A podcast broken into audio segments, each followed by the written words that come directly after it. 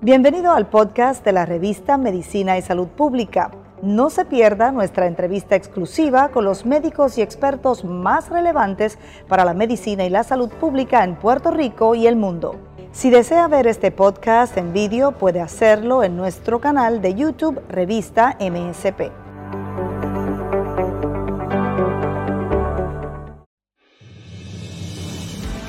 Los síntomas de un infarto incluyen rigidez, dolor en el pecho, dolor en el cuello, la espalda y también otros síntomas como mareos y fatiga. Las mujeres son más propensas a presentar síntomas atípicos que en los hombres. Más adelante los detalles.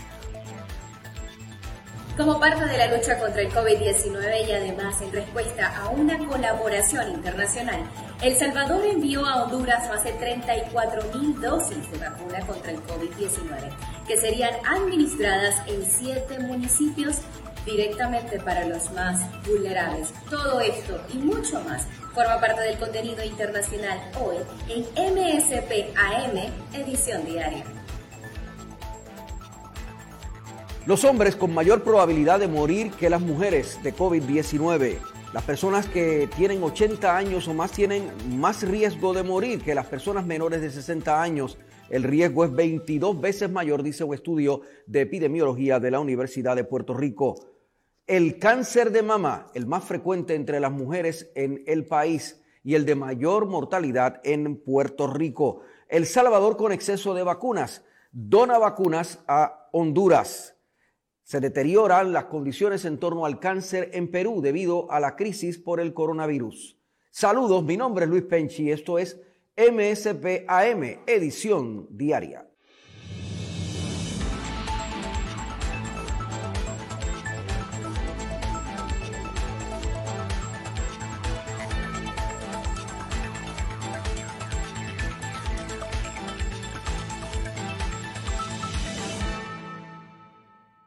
¿Cómo sabe usted que le está dando un ataque cardíaco?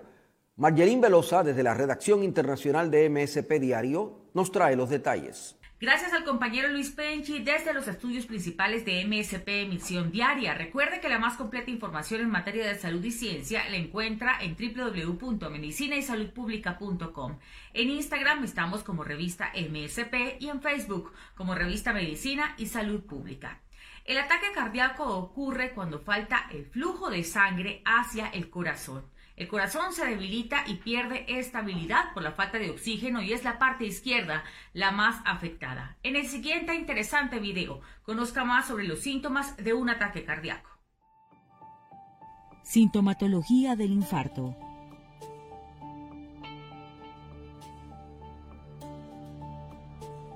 Dolor intenso en el pecho o en caja torácica.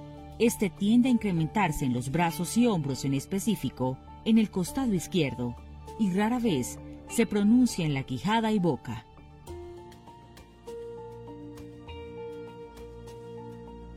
Dificultades respiratorias.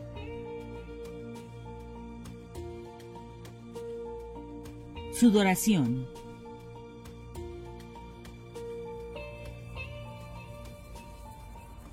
Palidez, mareos, vómitos y náuseas en algunos casos.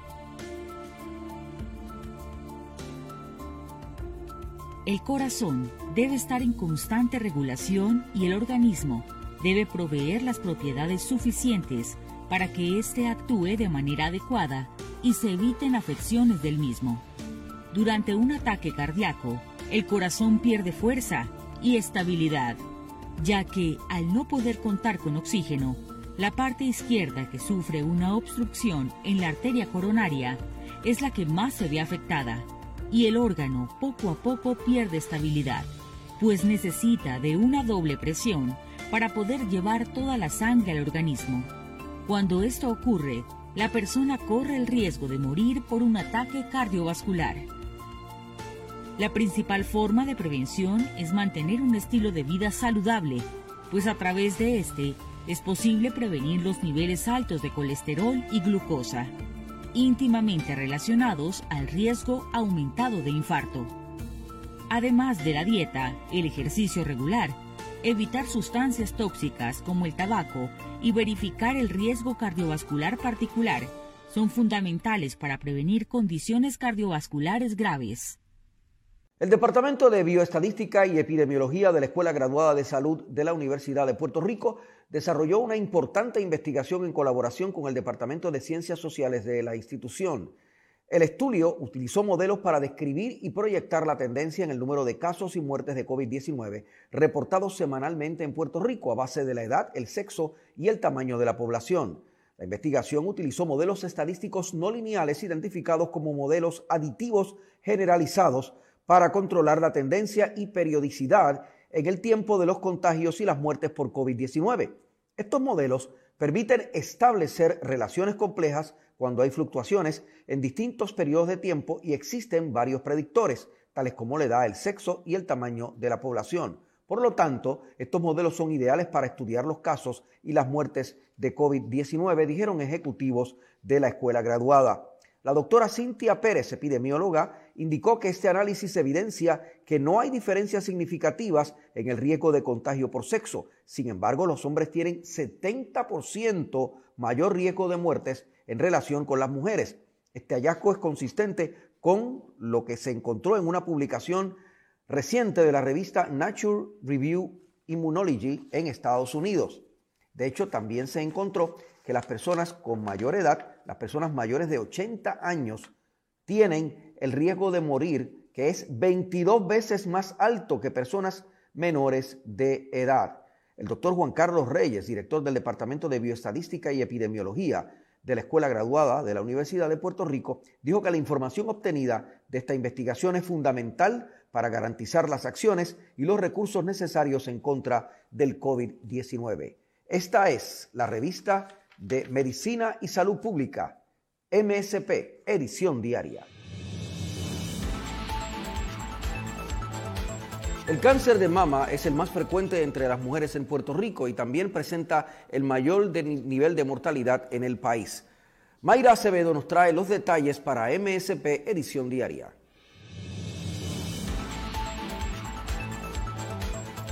Vamos a hablar sobre cáncer de seno. Tenemos con nosotros a uno de los especialistas más reconocidos en Puerto Rico para hablar del tema, el cirujano de cáncer de seno, el doctor Bolívar Arboleda, quien además es el director médico del Hospital IMA San Pablo, ubicado en Caguas, Puerto Rico. ¿Cómo se encuentra, doctor? Muy buenas noches a ti, a toda la audiencia que nos ve a través de estos medios de Medicina y Salud Pública. Claro, así que las preguntas las iremos incorporando en la medida en que lleguen, pero obviamente este tema es bien importante, sobre todo para la mujer, aunque sabemos que también puede dar cáncer de seno o de mama en hombres. Hablemos, doctor, de la prevalencia. Es uno de los principales cánceres que afecta a la mujer. Sin duda, en la población, en la nación americana, igual que en Puerto Rico, el cáncer de seno continúa siendo el cáncer más diagnosticado en la mujer. En Estados Unidos es el segundo en mortalidad, en Puerto Rico es el primero. En Estados Unidos todavía pulmón es un poquito más, la mortalidad de cáncer de pulmón es un poquito mayor. Pero ya se están acercando, equiparando esas curvas de mortalidad. Así que entendemos que en unos pocos años probablemente el cáncer de la mama también va a ser el número uno en términos de mortalidad en Estados Unidos. Así que eso significa que una cantidad grande, un porciento grande de la población femenina va a padecer en algún momento de su vida de cáncer de la mama. Como mencionabas, siempre hablamos de la mujer porque cerca del 98-99% de los cánceres de la mama ocurren en la mujer, pero entre 1 al 2% pueden ocurrir en el varón también. Doctor, es increíble que sea el cáncer, ¿verdad?, la causa número 1 de muerte de los tipos de cáncer que afecta a la mujer, cuando ya tenemos en sitio tantos procesos para detectar ese cáncer temprano, procesos de cernimiento. ¿A qué usted le debe que todavía sea tan alta la mortalidad? Bueno, la mortalidad en términos de números, pues por supuesto es mayor porque son muchos los cánceres, los casos de cáncer de la mama. Si lo miramos desde la perspectiva de las pacientes que son diagnosticadas y cuántas sobreviven, pues no es el cáncer más letal, ¿no? O sea, son dos conceptos diferentes. No es el cáncer más letal, pero al ser el más común, pues más mujeres mueren es una cuestión numérica, ¿no? Y como mencionas, no hay duda de que a lo largo de las últimas décadas, la tasa de mortalidad del cáncer de seno ha ido disminuyendo. Eso se ha debido a múltiples razones. Entre ellas, número uno, el uso de la mamografía en forma rutinaria para cernimiento. Eso ha hecho una diferencia grandísima desde los años 60 para acá, donde los esfuerzos de hacer mamografía de cernimiento en Estados Unidos y por consecuencia en Puerto Rico, pues han ido aumentando. El tipo de cirugía que hacemos ha ido cambiando. Eso también ha ayudado. Y los tratamientos adyuvantes, la quimioterapia que utilizamos hoy en día es muy superior a la quimioterapia que teníamos hace apenas 20 años atrás o 30 años atrás, ni hablar nada en términos de lo que hacíamos hace 50 años atrás en términos de quimio. Y por supuesto la radioterapia, que también es otro de nuestros adyuvantes principales. Y en adición a todo eso, entonces añadimos los medicamentos que hemos venido usando durante las últimas décadas para ayudar en el control de los tumores que son hormonopositivos, estrógeno positivo, progesterona positivo. Tenemos un número de medicamentos para eso y todavía más recientemente los cánceres que tienen el receptor HER2 y esos tumores ya en estas últimas 1 o 2 décadas, pues tenemos medicamentos dirigidos específicamente en contra de ese receptor. Así que si tú sumas todo eso, pues sin duda la tasa de mortalidad del cáncer de mama se ha reducido a lo largo de las últimas 4 o 5 décadas. Claro, queríamos, ¿verdad?, específicamente hablar de los avances de la medicina quirúrgica como uno de esos, de esas nuevas herramientas para que, ¿verdad?, dentro de lo que usted plantea, pero me gustaría también hablar sobre los avances de la medicina genética, ¿verdad?, y en los estudios genéticos que también ustedes los utilizan muchísimo para tratar también de lograr esa medicina personalizada, ese tratamiento personalizado en el cáncer de seno. Pues ahí también han habido grandes avances. Hay dos conceptos ahí que son importantes. Número uno, ¿cuál es la genética que trae el genoma de la paciente, de la mujer? O sea, la genética que tú has heredado de tu padre y de tu madre, ¿verdad? Ahí los genes más conocidos, ¿verdad?, más importantes, que más se hablan, son las mutaciones en los genes de BRCA, BRCA1 y BRCA2. Pero ya sabemos en esta última década que hay otros genes que también son importantes, tal vez no tienen la prevalencia ni la penetrancia que han tenido BRCA1 y BRCA2, pero PALB2, CHEK2, hay una serie de otros genes que pueden tener un efecto en términos de poner a la mujer en un riesgo mayor de desarrollar cáncer de seno. Ese es un concepto. El otro concepto, desde la perspectiva genética, es cuál es la genética del tumor en sí, ¿verdad?, que son dos áreas diferentes. Y para eso, entonces, tenemos otro tipo de pruebas que llamamos pruebas genómicas, que se le hacen al tumor, no a la paciente, sino al tumor. Una vez sacamos un pedacito del tumor, podemos analizarlo. Hay un número de pruebas genómicas en el mercado, ¿verdad? Más fácilmente hay unas 3 o 4 bien conocidas y un número de otras pruebas genómicas adicionales que no son tan conocidas, pero hay un número de estas pruebas en el mercado, las cuales se pueden utilizar para tener una idea más precisa de cuán agresivo es este tumor. Aunque al mirar el tumor en la laminilla, el patólogo pueda pensar que la célula no tiene una diferenciación muy llamativa, el núcleo no se ve particularmente agresivo. Aún así, si le hacemos un estudio genómico a esa muestra, pues tal vez podemos identificar que estamos ante un tumor que tiene un potencial de desarrollo grande y un potencial de metástasis grande. Entonces, ese grupo de mujeres que tienen esa clase de tumor, pues las podemos seleccionar para darle quimioterapia, y las que no tienen esa clase de tumor agresivo, en algunos casos, ¿verdad? Todo esto está bien estudiado y hay que analizar cada caso, ¿no? Pero en algunos casos podemos obviar la quimioterapia en unas mujeres seleccionadas basadas en algunas de estas pruebas genómicas. El máximo ejecutivo de Disney declaró que la decisión de los Centros del Control y Prevención de Enfermedades, CDC, de mitigar los requerimientos de uso de mascarillas para las personas plenamente vacunadas es una gran noticia para nosotros.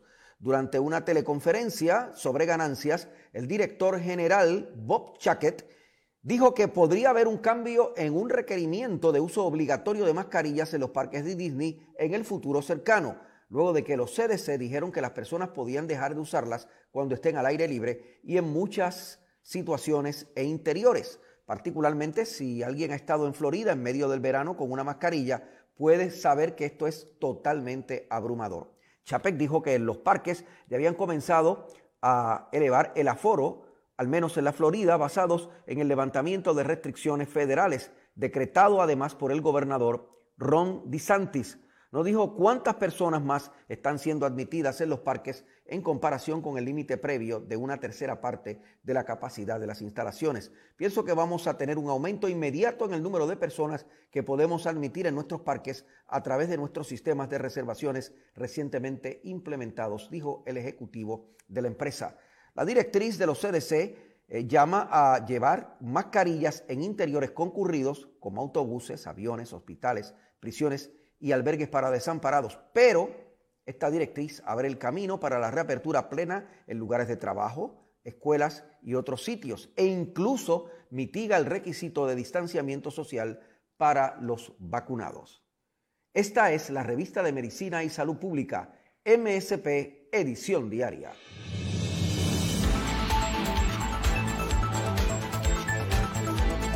Enfermedades cardiovasculares.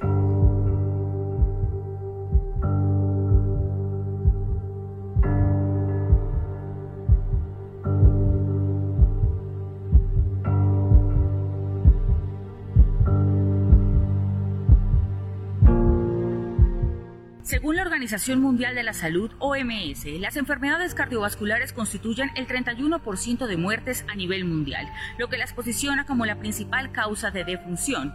Cada año mueren más personas a causa de estas enfermedades que por cualquier otra razón. En este video encontrarás todo lo que necesitas saber para cuidar tu corazón. ¿Qué son las enfermedades cardiovasculares?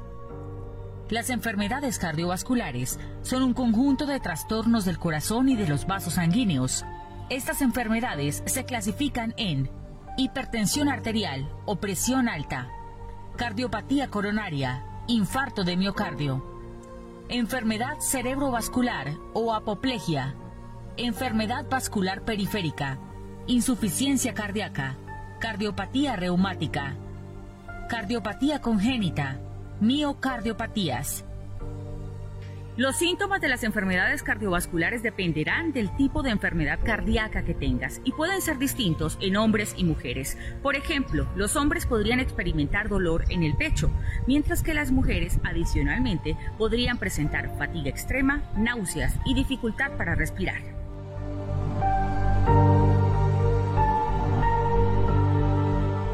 Dolor en el pecho o presión en el pecho, presión en el pecho y molestia en el pecho o angina, dificultad para respirar, dolor, entumecimiento, debilidad y sensación de frío en las piernas, dolor en el cuello, la mandíbula, la garganta, el área superior del abdomen o la espalda. A continuación conoceremos los síntomas de las enfermedades cardíacas causados por arritmias cardíacas. Sensación de aleteo en el pecho, latidos cardíacos acelerados o taquicardia, latidos cardíacos lentos o bradicardia, dolor en el pecho o malestar, dificultad para respirar, aturdimiento, mareos, desmayos, síncope o sensación de desmayo. Ahora conozca los síntomas de las enfermedades cardíacas causadas por los defectos cardíacos.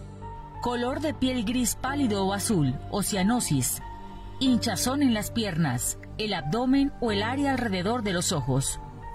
En un lactante, la dificultad para respirar durante el amamantamiento, lo que genera poco aumento de peso.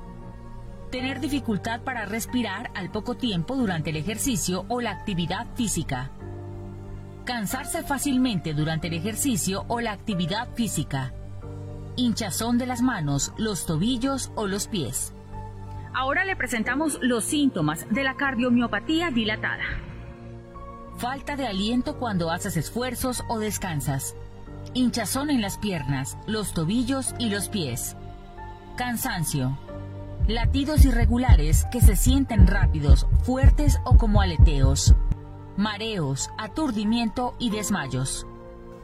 Lo que veremos ahora son los síntomas de enfermedades del corazón causados por infecciones cardíacas. Fiebre, dificultad para respirar, debilidad o fatiga, hinchazón en las piernas o el abdomen, cambios en el ritmo cardíaco, tos seca o persistente, erupciones cutáneas o manchas inusuales. Ahora conoceremos los síntomas de enfermedad cardíaca causados por valvulopatía. Cansancio, dificultad para respirar, ritmo cardíaco irregular, pies o tobillos hinchados, dolor de pecho, desmayos o síncope. Busca atención médica de emergencia si presentas los siguientes síntomas de enfermedades cardíacas. Dolor en el pecho, falta de aire, desmayos. Las enfermedades cardíacas son más fáciles de tratar cuando se detectan temprano. Por eso habla con tu médico sobre cualquier duda relacionada con la salud de tu corazón. Factores de riesgo. Los factores de riesgo para presentar una enfermedad cardíaca comprenden los siguientes. Edad. El envejecimiento aumenta el riesgo de que las arterias se dañen y se estrechen y de que el músculo cardíaco se debilite o engrose. Sexo. En general, los hombres corren mayor riesgo de padecer enfermedades cardíacas. Sin embargo, el riesgo para las mujeres aumenta después de la menopausia. Antecedentes familiares. Los antecedentes familiares de enfermedades cardíacas aumentan tu riesgo de padecer enfermedad de las arterias coronarias. Fumar. Los ataques cardíacos son más frecuentes en fumadores que en no fumadores. Algunos medicamentos de quimioterapia y radioterapia contra el cáncer. Tal vez aumente el riesgo de padecer enfermedades cardiovasculares con algunos medicamentos de quimioterapia y las radioterapias. Mala alimentación. Una dieta con alto contenido de grasas, sal, azúcar y colesterol puede contribuir a causar la enfermedad cardíaca. Presión arterial alta. La presión arterial alta no controlada puede producir el endurecimiento y el engrosamiento de las arterias, lo que estrecha los vasos por los que circula la sangre. Niveles altos de colesterol en sangre. Los niveles altos de colesterol en sangre pueden aumentar el riesgo de que se formen placas y de aterosclerosis. Diabetes. La diabetes aumenta el riesgo de enfermedades cardíacas. Ambas afecciones comparten factores de riesgo similares, como obesidad y presión arterial alta. Obesidad. El exceso de peso normalmente empeora otros factores de riesgo. Falta de actividad física. La falta de ejercicio también está asociada con muchas formas de enfermedad cardíaca y con algunos de sus otros factores de riesgo. Estrés. El estrés sin tratar puede dañar las arterias y empeorar otros factores de riesgo de enfermedades cardíacas. Higiene deficiente. no lavarte las manos de forma regular y no generar otros hábitos que pueden ayudarte a prevenir las infecciones víricas o bacterianas puede ponerte en riesgo de contraer infecciones cardíacas, especialmente si ya tienes una afección cardíaca no diagnosticada. La higiene dental deficiente también puede contribuir a las enfermedades cardíacas. Afortunadamente, muchas de las enfermedades cardiovasculares y factores de riesgo son prevenibles. Algunos datos importantes para prevenir estas enfermedades, como cambios en el estilo de vida y medicamentos si son necesarios, pueden ayudarlo a controlar su presión arterial, mantener sus niveles de colesterol y triglicéridos bajo control, mantener un peso saludable, alimentarse con una dieta saludable, hacer ejercicio regularmente, limitar el alcohol, no fumar, controlar el estrés, controlar la diabetes, asegurarse de dormir lo suficiente.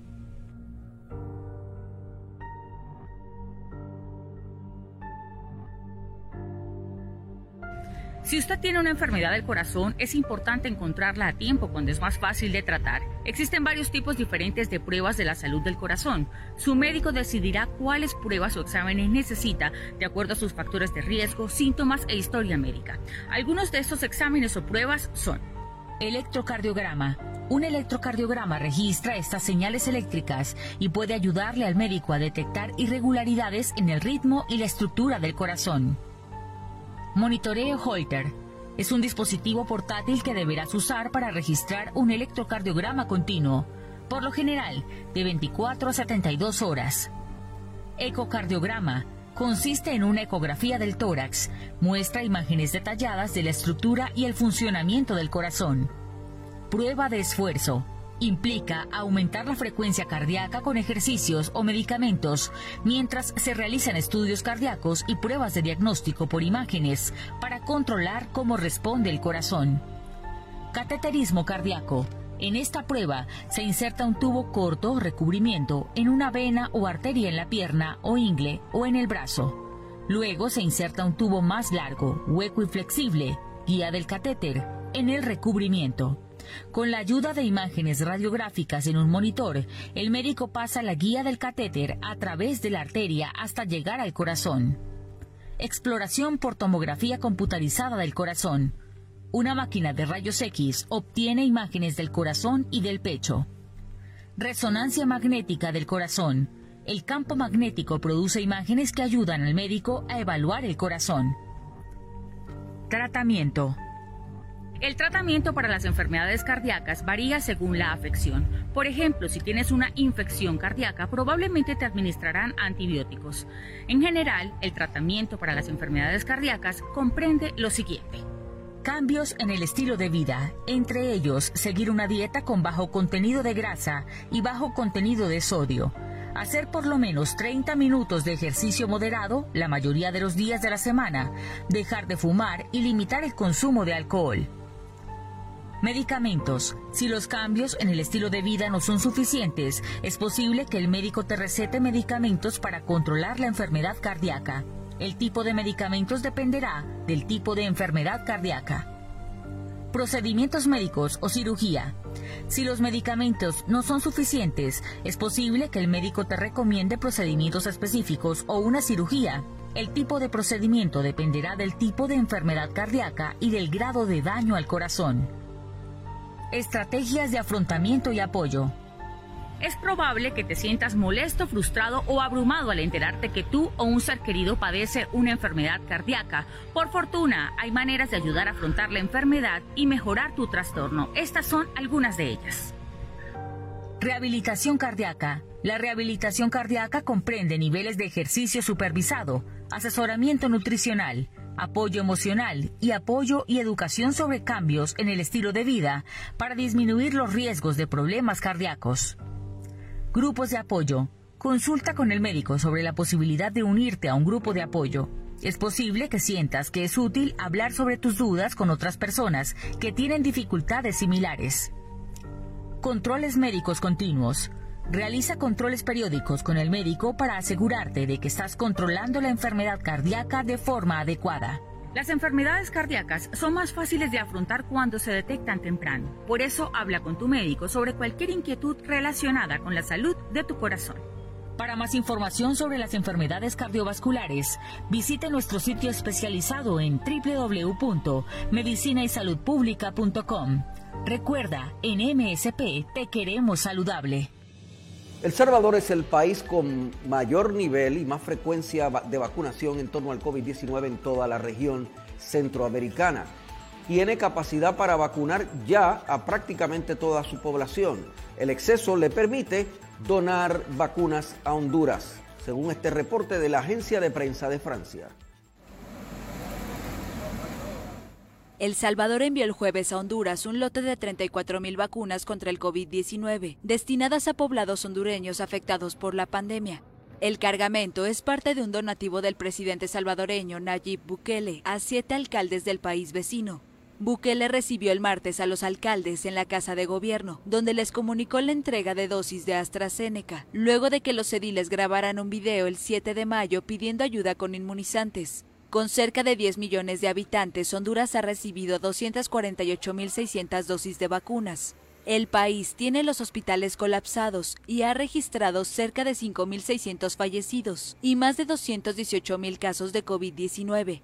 En tanto, El Salvador, con 6 millones y medio de habitantes, es el país de Centroamérica que mantiene un ritmo más alto en sus vacunaciones diarias y ya tiene garantizadas las dosis para toda su población apta. El gobierno salvadoreño ha dado cuenta de casi 71.000 contagios y más de 2.000 fallecidos por COVID-19. Se nota un deterioro en las condiciones en torno a la incidencia de cáncer en Perú. Está relacionado con la crisis en el coronavirus en esa nación. Con los detalles, aquí está el reporte de la Agencia de Prensa de Francia, AFP. La pandemia de COVID-19 también afectó los tratamientos oncológicos en Perú. La atención de pacientes con cáncer se ha visto frenada por un sistema de salud concentrado en el coronavirus. El Instituto de Enfermedades Neoplásicas en Lima, el centro especializado más grande del país, tuvo que reducir su aforo a 50 o 60% del promedio diario de 4.000 personas que recibía. Definitivamente la pandemia no solamente impacta a pacientes, impacta personal. Y nuestro personal también ha caído, como seres humanos también han caído, y nuestros pacientes han sabido comprender muchas veces que no tuviéramos la disponibilidad de toda la época prepandemia de todos los médicos, las enfermeras, de todo el personal. Y los pacientes reciben sus citas de manera más esporádica, lo que puede afectar sus tratamientos. Ahora las citas son muy separadas, se las dan para una cierta cantidad de personas, ¿no? Se tiene que ir con anticipación, igual mucho más con el cuidado, ¿no?, de los protocolos sanitarios y esperando, ¿no?, igual, ¿no?, que ciertas áreas o especialidades médicas atiendan, porque no todas están atendiendo. Perú también enfrenta la centralización de los tratamientos en Lima, dejando desprotegidas a las provincias. Las cuarentenas obligatorias, con suspensión de viajes terrestres y aéreos al interior del país, han impedido que pacientes se hagan estudios o recojan sus medicamentos. Personal médico reconoce que se ha avanzado en el tema. En los últimos años aumentaron de 10 a 18 las regiones con servicios de quimioterapia para tratar el cáncer, pero solo 5 de los 25 departamentos de Perú tienen radioterapia. Especialistas piden cerrar la brecha para poder atender el cáncer, que según datos oficiales antes de la pandemia, era la segunda causa de mortalidad en el país, detrás de las enfermedades infecciosas y parasitarias. Esta ha sido la edición de hoy de MSP AM, edición diaria. Nos puede accesar con más información como esta y la información que sigue fluyendo durante el día sobre investigación científica, COVID, asuntos relacionados con la salud, aquí en MSP. Estamos en nuestras plataformas de información y de difusión social y noticiosa. Hemos estado bajo la dirección técnica de Fabiola Plaza, dirección general de Carlos Alexis Lugo Marrero. Mi nombre es Luis Penchi. Cubrimos la ciencia porque la ciencia es noticia.